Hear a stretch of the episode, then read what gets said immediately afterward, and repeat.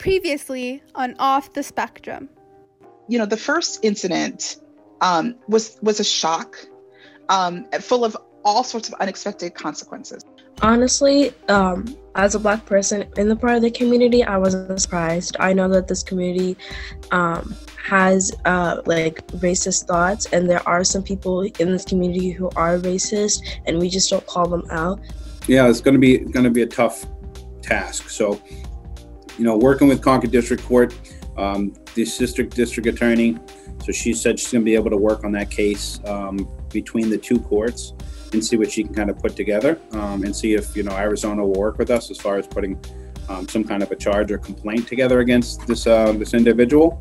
I think whether it was perpetrated by somebody in Arizona or Italy doesn't make a difference because we still continue to have this problem um, in our town. So it's still a very glaring problem. that needs to be addressed.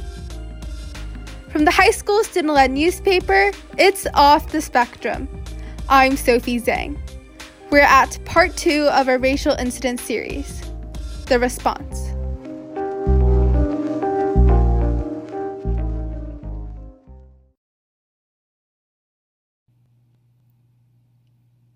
The attack had profound effects on our community, so we asked our interviewees about the impacts they've seen so far.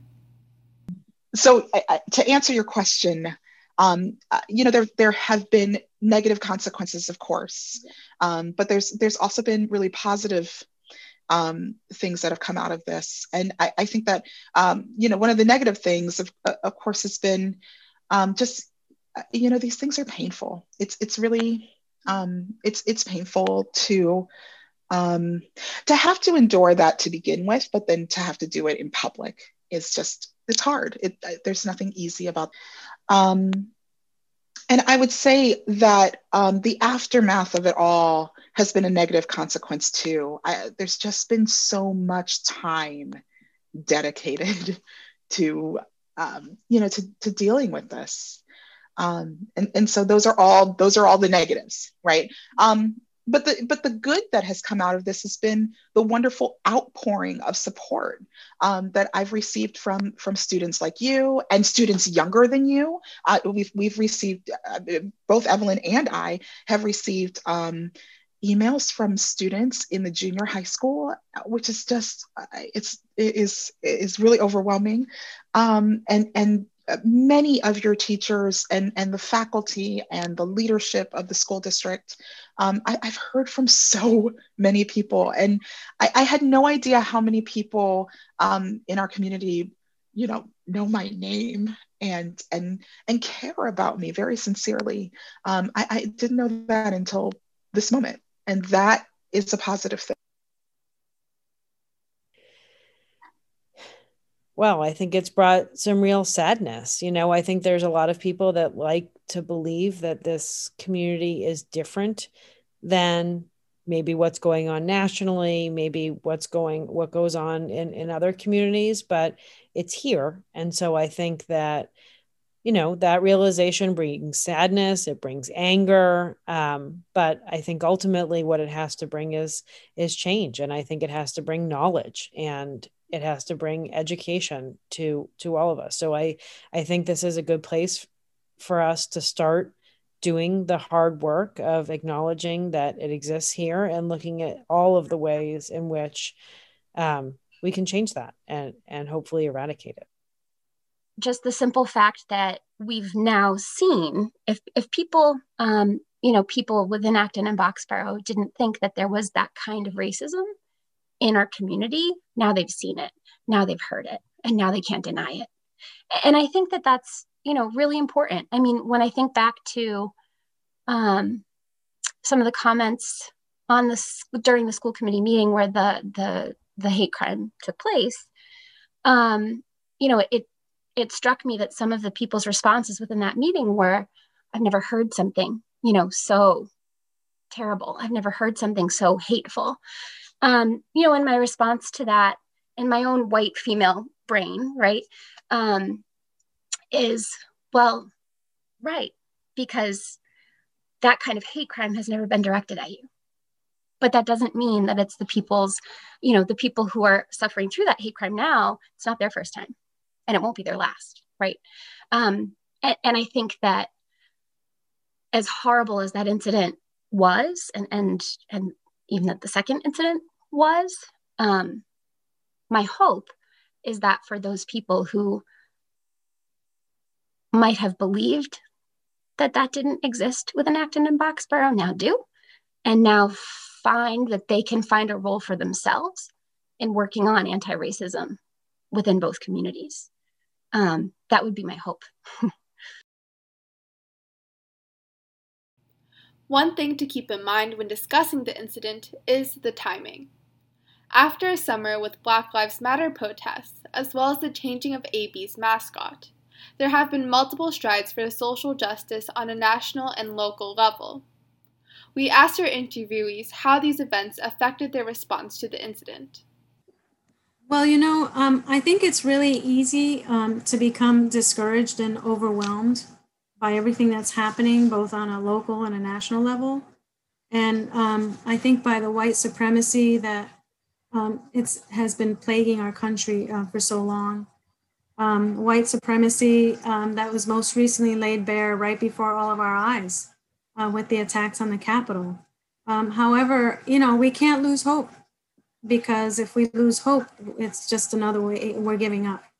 Um, so, what do we do? We focus on our own sphere of influence here at the high school, um, working hard to raise awareness of systemic racism um, and encouraging continued conversations that lead um, to not only greater understanding, but to restorative justice as well. You know, the Capitol attacks and how it and other incidents like it uh, that were caught on tape, such as the, the murder of George Floyd, opened, I think, many eyes in the country to the uh, tragedy of racism here in the United States. And I believe that this attack on our two school committee leaders has had the same impact here in our own little community of Acton Boxborough.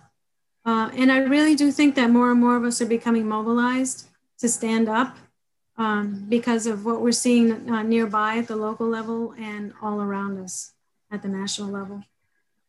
Have years of laws and who has access, who has protection, who has an upper hand. You know, it's all embedded in our history, and we need to understand fully, which I am just at the beginning of my journey, frankly, our history, the laws, who, you know, how many years um, are the founding of this country.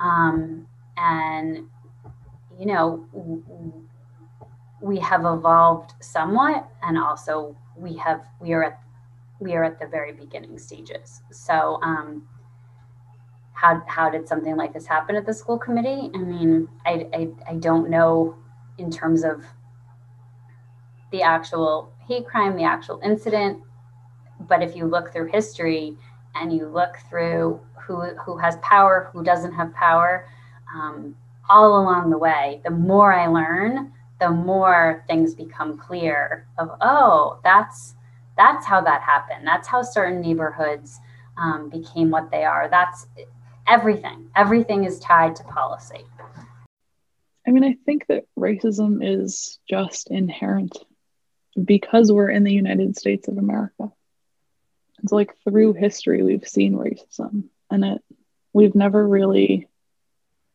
confronted it in the way that we needed to with enough people mobilizing to fight that and so i think in acton we've never explicitly disavowed racism and actively worked against it together. Um, and so it's been here. It's just, it's been under the surface and kind of bubbling up every so often. Um, and I think the mascot discussion and the removal of the mascot exposed how hard it is for people to believe and listen to and respect opinions of people of color. Their testimonies were kind of torn apart and questioned. And there was a lot of, well, how is it harmful? How is a mascot harmful? Although the attack originated from outsider community, there are still many instances where the ABRSD community has seen racism and prejudice. we asked our interviewees how the environment in this district has played a role in the behaviors we've seen in our community in the past couple of years. We are a town full of caring people, right?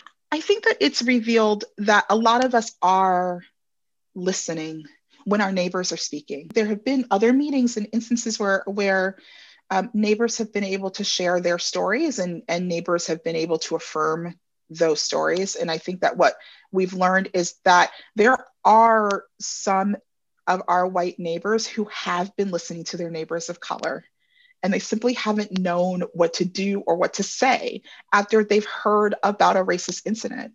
And so you know here we are and and they're they're speaking up and they're affirming what they've heard. And they're saying like yes I, you know these are the things that i've witnessed and i care about this. And you know you, you can't say that racist things haven't happened in acton. This is what i know and this is what i've seen and this is what i've heard. And and I, I think that that revelation is really really important um, because it can be a, a building block for the rest of where we go from here. And I hope that it continues. I hope that when people of color speak in this town and say, a thing has happened to me, that our neighbors of all colors, you know, listen with open ears and open hearts. And that then when the time comes and someone says, you know, we're a great town and nothing bad happens here, that they're brave enough and they're they're empowered enough to say, actually, this is what I know to be true. What do you think is empowering these community members to speak out now? I think that we have um, really wonderful leadership in town that's been kind of infusing the town with tools for years. So um, AB United Way and Fostering Racial Justice Group, and you know now we have uh, Racial Justice for Black Lives. Um, uh, we have leadership at Congregation Beth Elohim.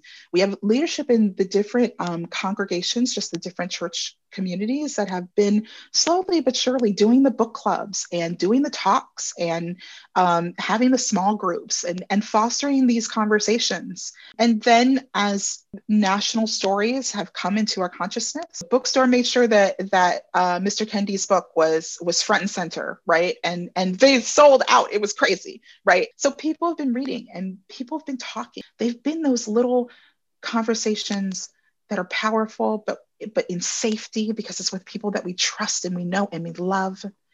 And now suddenly this was the moment to apply the theory, like to finally apply the theory. And people have been able to do it. They they felt like they have the voice to do that. Um, so I think the big thing is that uh, we're seeing a really big change in demographics here in our community. In the four years that I've been here, I've seen the change. Um, and these demographic changes, I think, are incredible. They're incredibly positive. But I think that it's really hard for everybody to accept the diversity in the community. I think some members of the community are having a hard time with that. I think that that's a human instinct to be wary of change. And I think that um, we don't have a large population of parents and students in this community. I mean, even though it feels like the schools are the center of everything. Um, the actual percentage of, of families that fall into the school age category is very small compared to the broader community in both Acton and Boxborough. But I think that the diversity of our two communities is is not a reality that everyone experiences. So I think that people who have lived here for a long time who may not have kids in the system aren't aware of the reality of what Acton and Boxborough look like now, especially the younger generations. It's important that people see that these are the kinds of things that Black and Brown families live with in our community. I don't think that these are isolated incidents. And while they may have been more uh, public and more visible and more directed, that they are, we have heard from lot, lots of members of our community that this is a reality that they live with in our communities. I don't think that that Acton and Boxborough are racist communities, but I do think there are racists within our communities. And I think that, you know, racism is can be really narrowly defined but i think we need to broad we need to broaden that definition so that people can understand that some of the policies some of the things that we say um, you know are are hurting other members of our, our community and that it isn't always such a welcoming place to be. And so um, you know, my hope is that that this, as ugly as these incidents have been, that they've brought this into into the spotlight so that we can acknowledge it and that we can really more effectively deal with it to me ab was like just this perfect place with all my friends and you know people that are kind of serving as like my second family. Um, and while that is still true you know i think i had kind of idealized this place and this group of people right? And and going back to a place that you've idealized and then having this as i mentioned before show up in your backyard you know having racism show up in your home so to speak. Um, is shocking and hurtful and angering, right? And while that's all true, that doesn't make me think that the people of Acton and Boxborough are racist people. I know that's not true. That doesn't mean that racism doesn't exist, however, right? Um, and so, what I think it affirms about my belief is that about Acton and Boxborough, we have incredibly thoughtful, caring, kind, engaged students who, you know, are willing to form groups like ABSEDGE and form, you know, form groups like the Black Student Union to help work towards having a more equitable school system and district. And, and it affirms my belief that we have the same in our teachers and our staff. This was something where a larger group of people would be able to notice and say, you know, actually racism is prevalent, it's happening blatant, it's under, you know, it, it's happening in many areas. And so for the group in eCares and, and for myself, I would say that that was we we know that systemic racism is a is a thing and so um but and hopefully others as we're learning about it are are joining in that understanding as well so who gets suspended for what for why what that you know there's some disparity on who at the high school um, and we're not unique at, and unfortunately we are we are very much um, in in a in a pattern where more um, black and brown students tend to get suspended um, and we very much mirror the, the numbers across the country so those are sort of two things that right for right now we are looking at um, and then with um, the community outreach group that I'm a part of, we've partnered with a racial justice organization in Acton and Boxborough, helping to co-lead a book discussion group on uh, the the Kendi book that we all read, the whole faculty read over the over the summer. So trying to draw in the community and really partnering with that. And then also thinking about perhaps a mentoring program where students in the high school uh, can have mentors who look more like them or have some of the same experiences and, and trying to facilitate having some of those connections happening. But I, and I don't think that that is necessarily any sort of specific accusation of people in AB. I think that that unfortunately um, we have, you know, our country has a long history that is, you know, clearly coming to roost this month. And, you know, I think it's I think rather than feeling, rather than having white people feel personally attacked, the hope would be that they would say, okay, you know, this is something that we have to address and, and, and kind of reframe it instead of, you know, find a way to be more uncomfortable that people are getting hurt than you are uncomfortable that, you know, people are implying that you might be doing something that's hurtful. Until you have a, a significant enough number of people that experience racism, it's very hard for the people that do experience it to speak up, especially when they do speak up and they are met with people arguing that, you know, oh, you must have misunderstood the situation. I think that um, people who experience racism know very well exactly what it is and what they experience. And it's, I think, the majority of time it's brought up to white people or to leadership. It tends to it tends to be kind of brushed aside as as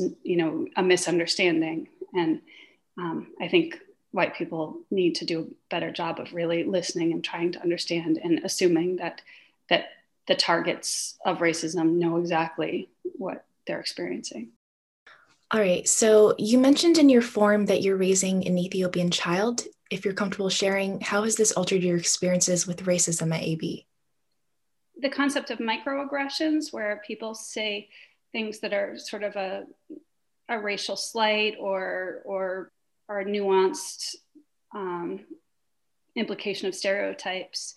It, you know, the word microaggression really doesn't touch the effect of that. It's, you know, I've seen in my own child these, the effects of these sorts of slights are cumulative and and really erode self-esteem self-confidence comfort with even leaving the house. Um, so you know I, would say one example in particular we went to um, the coffee shop in acton and there was a father a white father and a white daughter looking they looked adorable watching you know sitting by the exit um, and i brought my daughter in as, as we were leaving I she was about the same age as the little white girl and the father glared at my daughter like hatefully glared at her to the point that both of us when we walked out when we got out we we looked at each other and you know kind of had to confirm from, with each other like did we just see that. You know she was probably 8 it was just an absurd thing to happen. But those sorts of things happen every day in so many different ways. When you see people like Kira and Evelyn um, having strength and confidence and taking a leadership role and making it clear that we will not stand for this, and, and they work so hard to to communicate beautifully to the board of selectmen and, and other leaders that this is an important issue and here's the impact and here's why we're not going to stand for this and they demand change. And for i mean for children to see to see people that look like them stand up for themselves it's i, I can't praise that experience enough how how powerful that is for for my daughter. So i am indian. Um, i was born in the us so i've never actually lived in india um, but both of my parents are immigrants and i think I like to talk about my identity in terms of kind of proximity to power. Um, and so, like in the US, white folks have had the power. And so I think about it as proximity to whiteness. So, language, I speak English. So it's closer to the whiteness. Um, then I think about like accent, colorism, all these different things. And so, being Indian, yes, I am darker skinned. I, I have experienced racism, but I don't have an accent.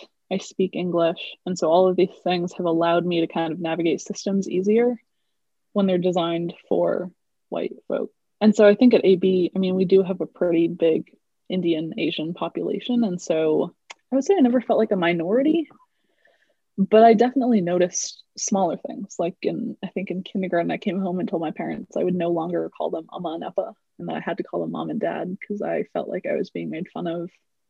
Um, I hated bringing Indian food to school, like at lunch, because um, I just felt pressure to fit into the white norm. But I also, I think it's important to differentiate the type of racism that I experience and anti-blackness. Our country was founded in creating race to put black folks down at the bottom of the totem pole. And so like that's wrapped up in our nation's history. And so there is racism towards Indian people, there is racism towards Chinese folks, but it functions really differently. And so I, I did watch a lot of racism towards Black and Hispanic kids at our school. And I think that's what was even more frustrating than my own experiences. I didn't really process that I was dealing with racism till quite honestly like this summer when I started to reflect on my own experiences as a person of color. So yeah, so you've talked a lot about how like power and white characteristics sort of go hand in hand. So based on that, why do you think it's important that we see people of color in power more often?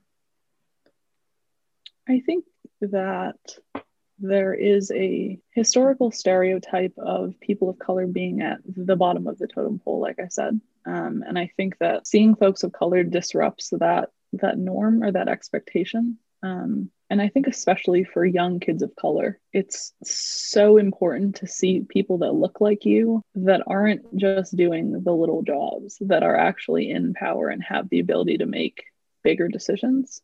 Because I don't think we've seen that a lot. And it's not a lack of capability, it's just all the other systems you have to navigate in order to get there. And so I think it's so important for kids to have that kind of reflection of themselves, of people in power. And I would like us to be able to break down this power dynamic based on skin color. And that's so much bigger than just me. Um, but I think it's incredibly important in moving forward. So. Yeah, for sure. I mean, I I know I've definitely seen some comments on Facebook saying like, "Oh, AB's not a racist community, and this incident does not reflect on everyone." What would your response to that be? Yeah, I've definitely seen those. Um, and it's a little bit frustrating, right? Because I I understand the sentiment towards it or behind it of I don't want that to reflect on me or my community. Um, but at the end of the day, it does. It happened here, it happens here, and it will happen here. And although you might not individually feel like you're being racist, it's happening everywhere. And you might be acting racist and you don't even know it. Um, and I think that's the kind of thing where if that energy was put towards better supporting Kieran Evelyn, figuring out different avenues of prevention in the future, it would be more impactful than saying, oh, but this isn't a racist community. I understand it's hard to kind of comprehend all the various ways that racism rears its ugly head, but I think it's a waste of energy to be arguing about whether our town is racist because we see the racism happening. I've heard from a lot of parents of color in Acton and Boxborough that they've never really wanted to speak up about it because they came here to get their kids an education and they're not going to put that in danger by speaking out about this just in case there are repercussions. And so I think people just don't feel supported when they when they are so vocal about these instances. And I think also it's really truly difficult for white people to understand what it feels like to experience it. And so when we have primarily or all white leadership, who are the people who really are going to be taking actions against this on a bigger scale, it's hard for them to understand why it's important, right? Because right now we have COVID, we have a whole pandemic going on. And I understand there are other priorities, but this was a time where people forced folks to to take this seriously. I mean, I understand that being in positions of power is never easy. There's always stuff going on. But I feel like this is the first time that our town has truly prioritized working against racism.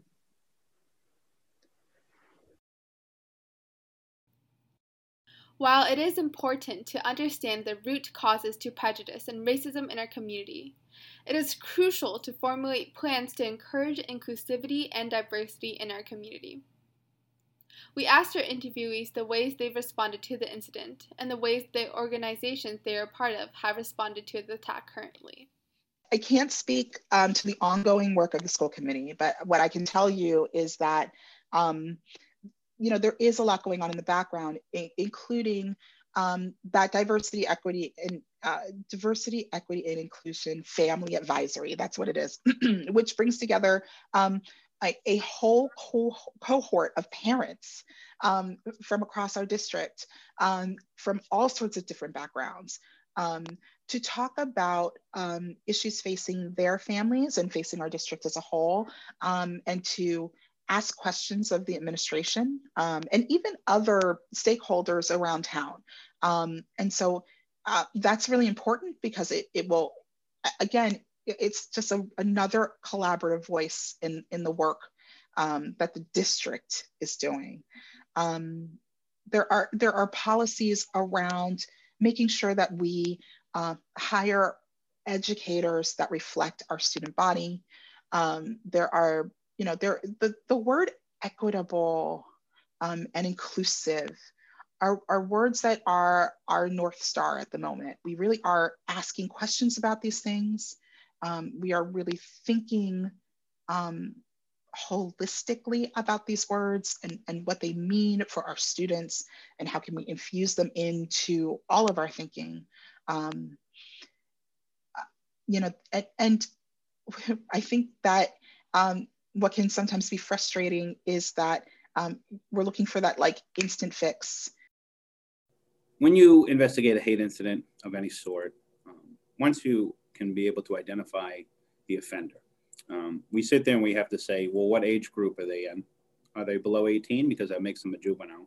Um, and if so, we have to take that to a different court, right? We have to go to Framingham Juvenile Court, which is a different district than Concord.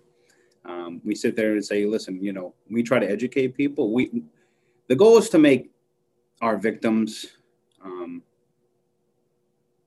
you know, whole as much as we can, whole again. When something like this happens to them, it digs a hole in them, and we try to say, how can we make this uh, a little bit better? And that's just a program for people primarily under the age of 18 and, and they have to admit that they did it. So that's the biggest thing. And we're going to offer them not to go to court in punitive results.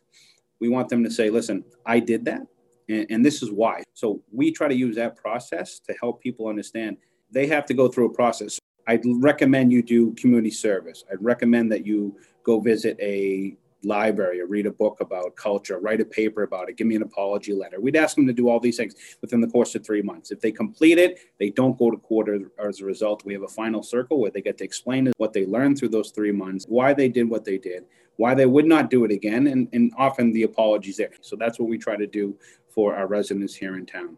It's much harder than going to court. I mean, to be completely honest, you go to court, the judge says, um, you know, be well, do community service, off you go this one is three months. It's writing papers, it's doing research, it's studying, it's meeting with people, it's checking in once a week. Bigger process. But we're giving people opportunity to, be educated, giving victims a chance to feel like they're part of the process, which is what we want. And uh, it's keeping people out of court because kids make mistakes, and we understand that. Our role is to one, make sure that our victims feel safe, right? So that would be role one. We know a crime is committed. We're gonna we're gonna contact you and say, um, how do you feel about your safety? You know, and you may say, listen, I don't feel that safe. I feel like someone targeted me, so I don't know why. We'll send police cruisers by your house uh, regularly, not to knock on your door, but just to observe the area, let people know that we're there. Um, another thing is I'll follow up with you and say, listen, I know you're going through a frustrating time. I know this is very difficult for you. And could there be any other counselor, therapy, psycho, anyone that could maybe help you, someone social work, someone that could help you out through tough times, someone who does a little bit different than what police work do, someone that might make you understand um, ways to kind of cope with this, right? So maybe even connect you to another organization that has gone through something similar to you, one of the police roles. What, what additional resource that uh, will help you through this incident? Along the way, we're going to continue to provide these updates to you and tell you where we are in that process. Um, if someone was arrested as a result, say it was a domestic charge uh, or some kind of incident, you know, if they were released from from prison, I would call you and say, "Listen, they're coming out today. Let's come up with a safety plan." You and I would discuss what a safety plan looks like, what we should do with your cell phone, what your family members should know, where you park your car, do you have gas, all these kind of things that we try to do. This is what we want to do as police. We want to be your number one resource. We want to be approachable. We want you guys to say, "I don't know where else to turn, so let me just call Detective Mike." Yes, if that's your answer to everything that's going on, that's perfect. That's what we want to do. I'm not going to have all the answers. I'm a cop. But what I'll try to do is connect you to the right people because that's what my job is to do is create a network. That's the police's role in all the hate crimes, regular crime. It doesn't matter. We're here as a resource to the town. We want you guys to come to us to say, listen, we want some help. Um, and, and if people aren't comfortable with police, which is fine, I, I get that. Maybe I wasn't as a kid either. Um, if you just wanted me to come by your house and talk to you or come by the station and visit, we welcome it. I want you, if you, your brother or sister, somebody in your family, your parents aren't comfortable, um, you know, my job is kind of understand culture. My job is kind of understand backgrounds. Yeah. So um, I mentioned Ms. Baker earlier um, as our, you know, she's our associate principal. She's a member of our administration, obviously, um, and a founding member of eCares. Um, but she's someone who the rest of us um, in eCares turn to for guidance and um, support and inspiration. So, um, and she and other members of the administration um, developed a statement to the community. Um, they also uh, had an uh, open drop-in um, meetings uh, for students, um, both during the day uh, and during uh, an ABSEJ meeting, AB Students for Equity and Justice as well, who've been doing a lot of work in this realm. Um, and then also she and Mr. Dory hosted a virtual assembly um, on, uh, the, I think it was the day before uh, we left um, for break. So um, from the perspective of the Student Voice Subcommittee, you know, we're going to continue to encourage improved communication to the students about these incidents. Um, and, you know, in terms of what happened and, and the school's response, that's definitely something that, um, you know, we're hoping to improve. I think what the hate incident does or the hate crime is it lends even greater ur urgency to the work that we're doing.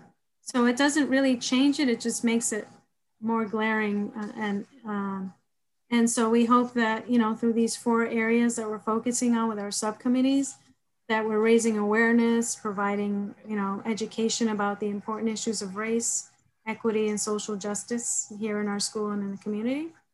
Um, and, you know, by working on several projects simultaneously with many hands on deck, because now there are 25 of us in eCares, right? There are 10 of us in the steering committee and 15 um, in the subcommittees that we're hoping that we'll be able to reach many more people in the school and in the greater community. And I'll add that eCares is open for any and all um, faculty and staff to join. So hopefully we'll have more growth down the road as well. We reached out to, to law enforcement, you know, right away. Uh, both uh, police um, departments have have been involved in in addressing the actual incident and trying to find the perpetrator. We've been in contact with both town managers and how um, they're going to handle the incident within the communities. I know that both uh, boards of select select boards, boards of selectmen um, have have held emergency meetings um, and we release the statement. I mean, statements get old. You know, we've said what we're going to say, and now we need to do the work. And I think that, as I mentioned earlier, we're working on some training so that if things happen again, we can respond appropriately. Um, but we're we're looking forward to getting back to the work of the committee because hopefully changing policies and putting different things in place will will help change minds and you know we'll we'll be able to move forward and not have you know not have these these attacks on, on different people. And what did the committee consider when writing the questions? I think first and foremost we wanted to get across the idea that this isn't something that we will stand for. I think we wanted to get across the idea that this is something we're going to actively work against and to work towards um, a more inclusive environment where this doesn't happen anymore. I think that,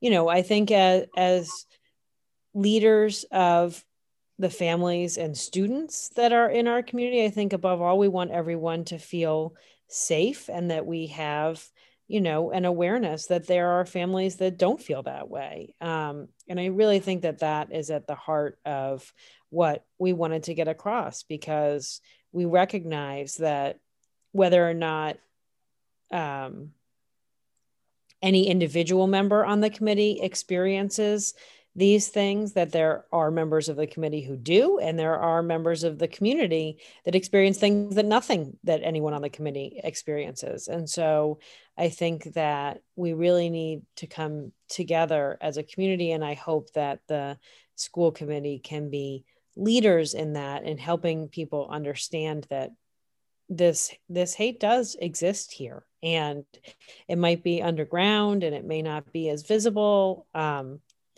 you know no one's storming school committee meetings but it it it's there. It's there all the time and it's there for a variety of groups and i think we need to address it in all ways. We all need to learn how to to speak up when we see something. I think it's really easy to be a passive bystander you know? Um, i think it's really easy to say we support you but then you know to not call out things when you hear them in conversation with friends or with family members um, and I think that learning to be really proactive in the things that we say when we hear hear the speech and pointing it out is is important. And i think it's important for everybody in our community to take a look at their role in in that. Well i mean as as i've said i think that i think that we have some improvement to do. I think that we will listen to the members of our committee that have um, been the targets of these attacks and listen to their guidance and what they need and what they think would help in moving forward. I mean, I think that their voices should be at the center of the healing um, because I think that they have some wisdom to share. And I think that we need to listen to um, what they have experienced over their lifetimes, what their experience of these, you know, certainly it was different for um, for my my black committee members to experience this than it was for me. Um, and so to really listen and model that listening as a committee so that the rest of the community can see how we can do it successfully. You know, I wish the same thing that the school committee is asking everyone to do, which is to which is to assume, you know, best intentions of the people who are reacting right? There was a lot of a lot of pushback against our responses and how could we not have stood up immediately? Well it's very hard to respond in a in a moment and that's why mm-hmm. you know the committee is is pursuing some professional development and whatever to learn how to respond to hate speech. But that's not something that you know you get you are you learn about in your in your everyday life unless you pursue that kind of training. So i think that it's really hard. It's hard to look back and and watch those things. I mean do i wish that i had had the perfect thing to say when it happened? Absolutely i do. Um, but i do think that what's important is in the the hours and days and everything that follows that you know the people who were targeted felt that felt that they were supported by the other committee members and um, and by their communities in general. I definitely can't speak on behalf of the whole group. And given that my role is really more um, closely connected to the Policies and Practices Committee, um, I can speak certainly about the work that we're doing there. And the Policies and Practices Committee um, is sort of focused on is the big picture and how to recruit um, people of color to the district, how to work on our hiring practices so that they are more targeted to a diverse group of educators um, and we can you know really make those educators i think um,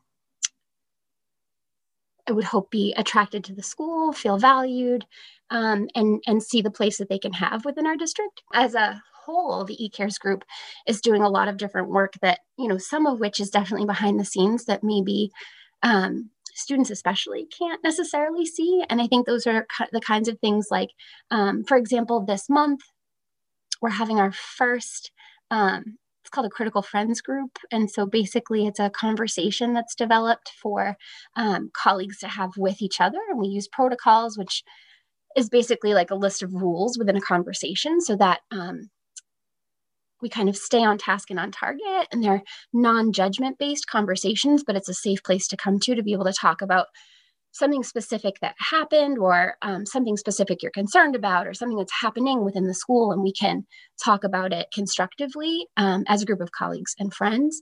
So we're looking at different schools and how they handle um, what what kind of is in their student handbooks and how they handle um, discipline within the school and how can we um, you know, maybe even change some of our policies around discipline within the school. Um,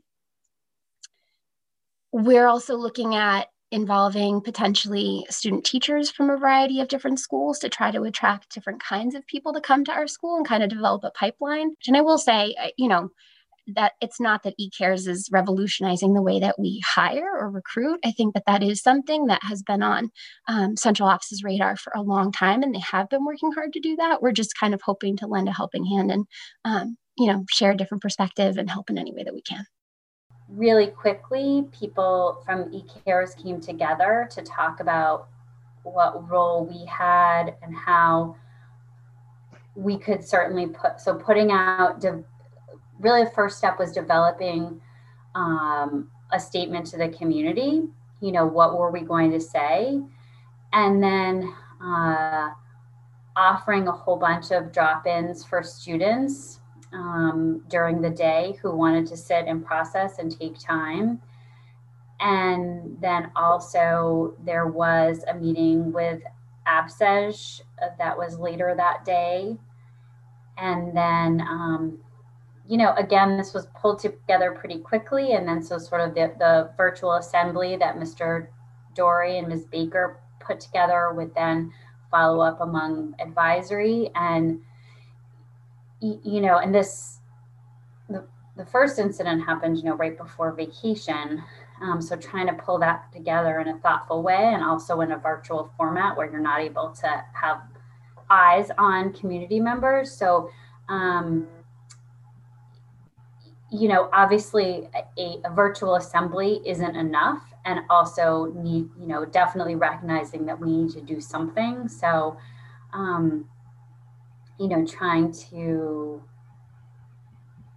have a number of things that that we did as a response and also recognizing fully that that this work is ongoing and you know we're, we're probably at the be- beginning stages more as a community. So what, what i would like is um, and you know i guess i'd be speaking more as an individual on this is to continue to have opportunities for open dialogue and to learn from each other and to um, have an environment where we can we can hold each other with um, maybe opposing views and also have have a respectful exchange. So you know um, i think that on on kind of a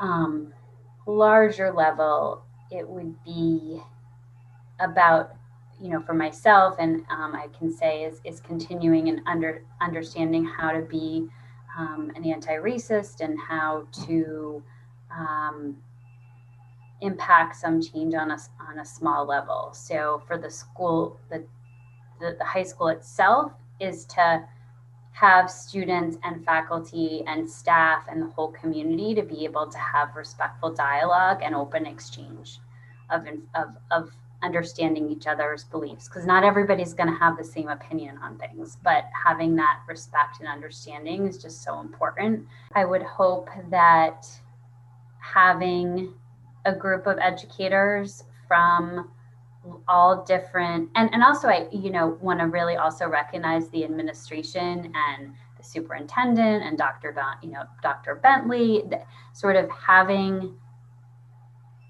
this district doing some really hard work and looking at themselves as far as how to make sure that all students feel valued and that we can do better. So yes the com- ecares committee is at the beginning stages and the district has been involved with this work for for you know a number of years now.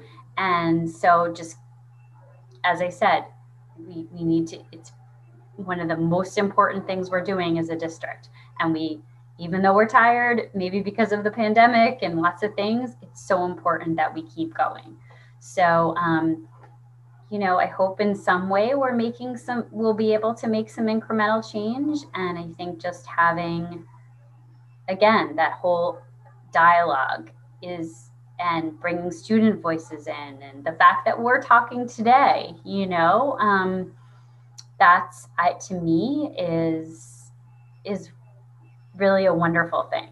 So, um, so yeah, I have, I have hope. Each individual you know had will have a particular response to something that happened and to listening and to what they have to say and then kind of meeting them where they are and asking some probing questions to perhaps think differently um, so there's humans humans are complicated. And so that's why that this work is um, challenging and also um, meaningful at the same time. I would say that that also gives me hope that that more faculty, staff, community members will also recognize the importance of the work of having every student feel valued in this district. And in order to do that, we have to confront systemic racism and our hiring practices. And goodness there are so many things. And also the work is important so we need to keep moving forward with it. And there are many, you know, like for example, all educators are now involved with um, doing um, a class called the SEED program, which you may be hearing about, but learning really more about their own biases, how that works into their work as a as an educator. So it's every single faculty and staff member is involved with that work, um, and that was actually you know embedded into our contract as teachers, which is terrific. So it's you know e-cares again i would say like if you think of again that umbrella like we are a small spoke of what's happening um, you know with administration with the district with the students the school serves we serve the community right? So we are one of the biggest employers in the community and we are we serve the community at large. So um, we can't operate it in a vacuum. So i think having you know community buy-in and having all of the different stakeholders having civil discourse and understanding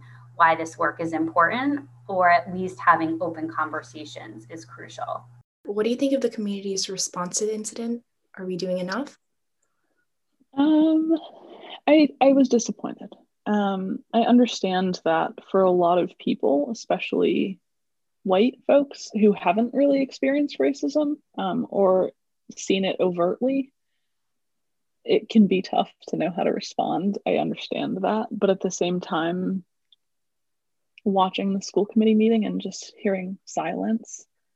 Um, and then Evelyn kind of had to speak up for herself. And I, she's more than capable, but I don't think that it should have had to be like that. Um, and then I think our our larger conversations outside of just the school committee meeting didn't center around the victims of the attack. Um, and I think that that was a shortcoming. I think that the second Board of Selectmen response was better. Um, but I can't help but feel frustration because we continue to put out statements saying that we don't support racism here and that's important because I think that a unified statement from people in power, quote unquote, um, is important. But it's also not enough because we keep putting out these statements and then things keep happening. And it's just a little frustrating to watch. The same things happen and then for us to act surprised when incidents happen after that. So I don't think it's enough, but I have some faith that we're working towards responding better and prevention. Are you seeing any progress at AB? Yeah, I mean, the Board of Selectmen and the school committee both released explicit statements against racism. Um, I haven't seen that previously. I know, I think superintendents have released statements after incidents at school saying, kind of, this is what happened and we don't stand for that. But I think it's a bigger thing for for groups of people in leadership to be releasing statements saying that this isn't okay in our communities. Um, and I've also spent pretty big chunks of time in meetings discussing these issues. And so I, I think that, that that's important to at least start the conversation. Um, and it was heartwarming to hear that teachers were talking about the incidents in the school committee meetings in class. Um, I don't remember ever having class time devoted to that when I was in high school. Um, and so I do see progress, and there's another part of me that says it's not fast enough. Um, it we we keep subjecting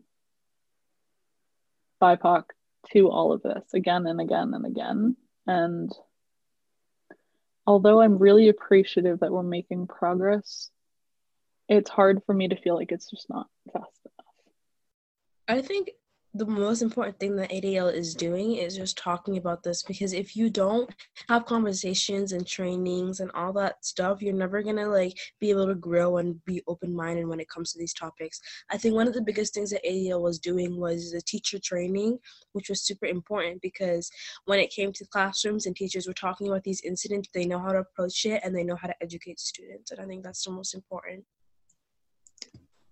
Yeah, and then adding on to that, recently a couple members of ADL actually wrote um, a letter addressing the Census Act that took place and outlining kind of further steps and how the community should approach similar situations. And on top of that, we've talked to some of the English and history department regarding the curriculum and how that could be tweaked to kind of better represent minorities and um, in English, especially going beyond the white savior narrative and just being okay with opening up potentially uncomfortable discussion kind of surrounding race. I would say that what they're doing, what they're trying to do is kind of like educate other people by sending us emails, um, which I honestly think that they think that this is going to be effective if they just keep on sending us emails. But I think there needs to be workshops. Teachers need to start assigning um, when racist incidents happen. Like these teachers need to be like spending a whole classroom talking about it, or at least assigning us um, a homework assignment to learn about, you know, racism in this country and in our community. And I think if you just keep on sending us emails, no one's going to look at them and no one's going to read them because we're frustrated and we don't want an email because an email isn't going to fix racism in this community. Yeah, I totally agree. Um, like racism, like really divides us. So we definitely need to not ignore these problems and really discuss them in our core classes and dedicate like full class periods to really addressing these issues.